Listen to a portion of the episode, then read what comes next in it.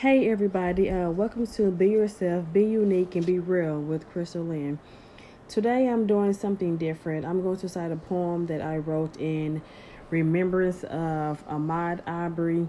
Um, I just wanted to dedicate this poem to him as well as others who have um, lost their lives as well. Um, I have entitled this poem I just wanted to share it with people because um, I just I just I just kind of felt some type of way about I feel some type of way in general about people being able to take the law into their own hands and not giving our people a chance.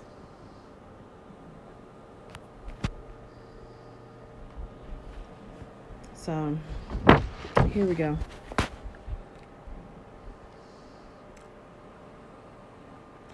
We have to live one sided in a world that's so divided, a part of society or not. We're still being victimized by gunshots, trying to convince the privileged you're not like others, only to discover they're just another judgmental, critical, dysfunctional, undercover. Praying to be released from your mental, but really in the physical, you find it difficult just to be yourself, left alone, cold on a shelf. Guess that's how Jesus felt. Everything starting to surface on purpose, victimizing starting to get knee deep while praying to Jesus, please. Forgive me for being faithful around people so ungrateful in a world you put me in, surrounded, conflicted by so much sin. To lift my brothers up, just to be let down, but still we shall fix our crowns. Our deaths will not be in vain. Like Abel and Cain, the unknown remain. Got us going insane. Do you feel our pain?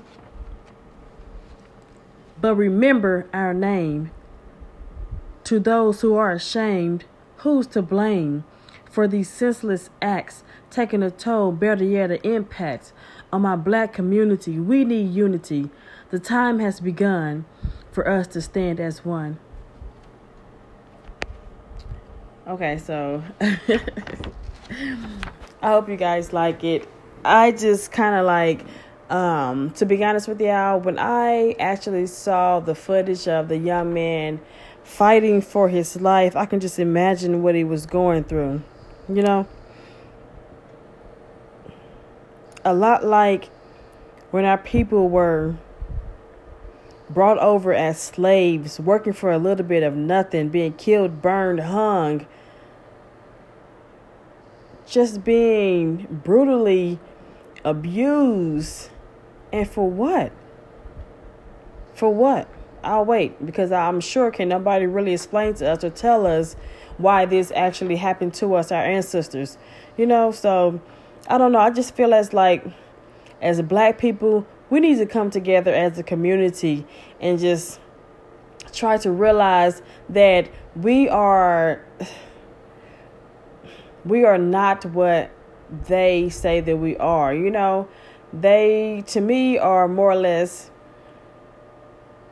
scared of what we can become. So I think as um, black people, we need to understand what we are up against, you know? I don't know. I just I just hope that everybody just come together, pray for one another, love on one another, and just show that that God God fearing love to one another because life is really too short for us to be living life limitless limitlessly. Um the sky's the limit. I just want everybody to be be be more aware of this situation and just don't sweep it underneath the rug. Come from underneath it, you know, like let's let's let's stand together. Let's let's do something about this. I mean, one person can make a whole community come together, you know? So rest in peace to my brother Ahmaud Arbery and all the ones who have lost their lives. Um, like I always say, be yourself, be unique, and be real. And God bless y'all. I love y'all. And like I said, love on one another. Just stop the, the, the hating and just be united. In Jesus' name, amen. Crystal Lynn signing off.